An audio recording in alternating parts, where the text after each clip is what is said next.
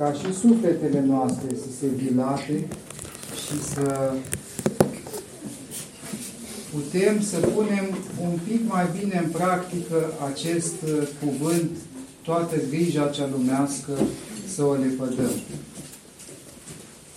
Și lepădând-o, să ne pregătim împreună în uh, liniștea nopții pentru împărăția lui Dumnezeu, în care va fi posibilă intrarea numai pentru cei care pot să iubească acest singur lucru care trebuiește, după cum spune Evanghelia, alegerea Mariei, alegerea de a sta, măcar din când în când, la picioarele lui Isus și a lăsa totul deoparte ca să îl primim pe mirele sufletelor noastre, care, iată, vine în miezul nopții. Și fericită este sluga pe care o va afla priveghind. Nevrednică este aceea pe care o va afla lenevindu-se. Așadar, aceasta este bucuria noastră ca la răstimpuri să ne adunăm împreună în liniște și în uh, această nevoință a privegherii pentru a cinsti sărbătorile lăsate nouă de la Dumnezeu. Și am văzut că dacă Dumnezeu în Vechiul Testament se săturase de sărbătorile evreilor și de ale noastre, să nu vă îndoiți că se poate sătura încă mai vârtos dacă nu le aducem așa cum trebuie, cu pocăință și cu duh de îndreptare, de apropiere de Domnul Isus Hristos și de Maica sa Sfântă, cu toată evlavia, cu toată conștiința nevredniciei noastre. Și ați văzut cât de frumos a fost cuvântul acesta din Constituțiile Apostolice despre ce a vrut Dumnezeu la început și cum a așezat din nou prin Isus Hristos aceste rânduieli, ca noi, după cum spune, și lucrul acesta nu știu dacă este clar pentru toți, să nu slujim Lui din necesitate. Nu ne obligă cetățenia română să-i slujim Lui. Nu ne obligă strămoșii noștri să-i slujim Lui. Îi putem sluji doar dacă alegem de bună voie, în mod personal, ca să îi slujim Lui. Nu mai este ca în iudaism, când vrei, nu vrei, te-ai născut în poporul ales, ia și slujește Domnului. Că dacă nu vrei, te ucidem cu pietre. Nu mai este așa. Acum este libertate. Nu numai acum, de 2000 de ani. Și doar cine vrea se apropie și îi slujește Domnului. De aceea, mare este cinstea pe care ne-a făcut-o Dumnezeu și mare este schimbarea de la vechiul legământ la noul legământ.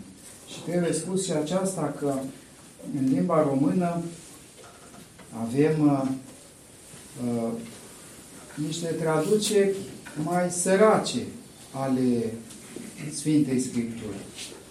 Și de pildă, la capitolul acesta despre preoți, citim așa de avalma în slujbă despre preoții Vechiului Testament și despre preoții Noului Testament.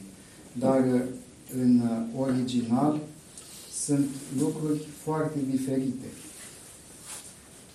în limba greacă, este, în Vechiul Testament erau uh, ierei și arhierei și în Noul Testament sunt uh, prezbiteri și episcopi, adică lucruri foarte diferite.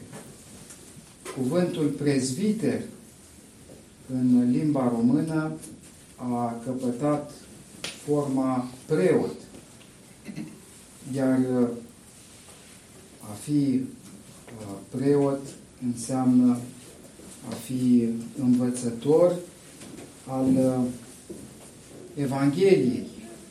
În timp ce cuvântul iereu și arhiereu din Vechiul Testament, care în latină sunt traduse prin cuvântul sacerdot, aceia erau oameni cu cuțitul în mână, care toată ziua tăiau gâtul berbecilor și vărsau sângele țapilor, ca să-i placă lui Dumnezeu. Ori lui Dumnezeu știți bine că nu-i plăcea lucrul acesta. Deci, preotul creștin nu mai stă cu cuțitul în mână și nu mai varsă sângele dobitoace, ci este cel care vă învață să aduceți toată viața voastră lui Hristos. Pentru că lui Hristos nu îi trebuie miei și țapii, ci îi trebuie oameni curați în care să-și facă locaș. Și uh, astfel uh, toți împreună, de fapt, în uh, Noul Testament, suntem, după cum zice Sfântul Apostol Petru în epistola sa, preoția împărătească și neamul sfânt al lui Dumnezeu. Lucruri care au dispărut din conștiința noastră, fiindcă am delegat preoția doar dincolo de catapeteasmă. Dar împreună suntem slujitori ai prezenței lui Hristos în lume prin Evanghelie, prin mărturisirea adevărului, prin rugăciune, prin uh, intenția de a închina trupurile noastre lui Dumnezeu, așa cum ne învață Noul Testament. Deci este o diferență colosală care s-a săvârșit, dar este și o continuitate fiindcă, după cum spun Sfinții Părinți, Biserica a fost zidită de Dumnezeu încă din grădina Raiului și apoi a fost uh, restaurată în Vechiul Testament până când avea să se întrupeze Hristos.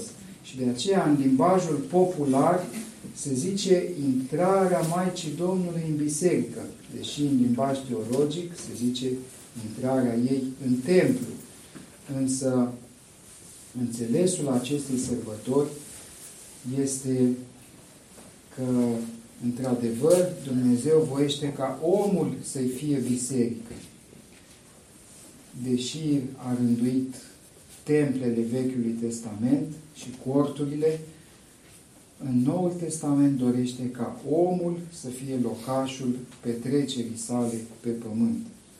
Și de aceea este această sărbătoare în care Maica Domnului ne arată calea, în care putem să-i urmăm ei ca să fim și noi fericiți, așa cum zice Evanghelia, fericiți toți cei ce ascultă Cuvântul lui Dumnezeu și îl împlinesc pe El, fiindcă acest lucru dorește Dumnezeu să ne bucurăm de această sărbătoare sfântă în uh, ziua de astăzi și în zilele ce vor urma. Pe 25 noiembrie, sâmbătă, este Odovania sărbătorii, adică încheierea ei, și următoarea priveghere cu ajutorul lui Dumnezeu va fi în noaptea sfântă a nașterii Domnului. Să ne vedem cu bine și să păstrăm această liniște și această adunare la rugăciune. Amin.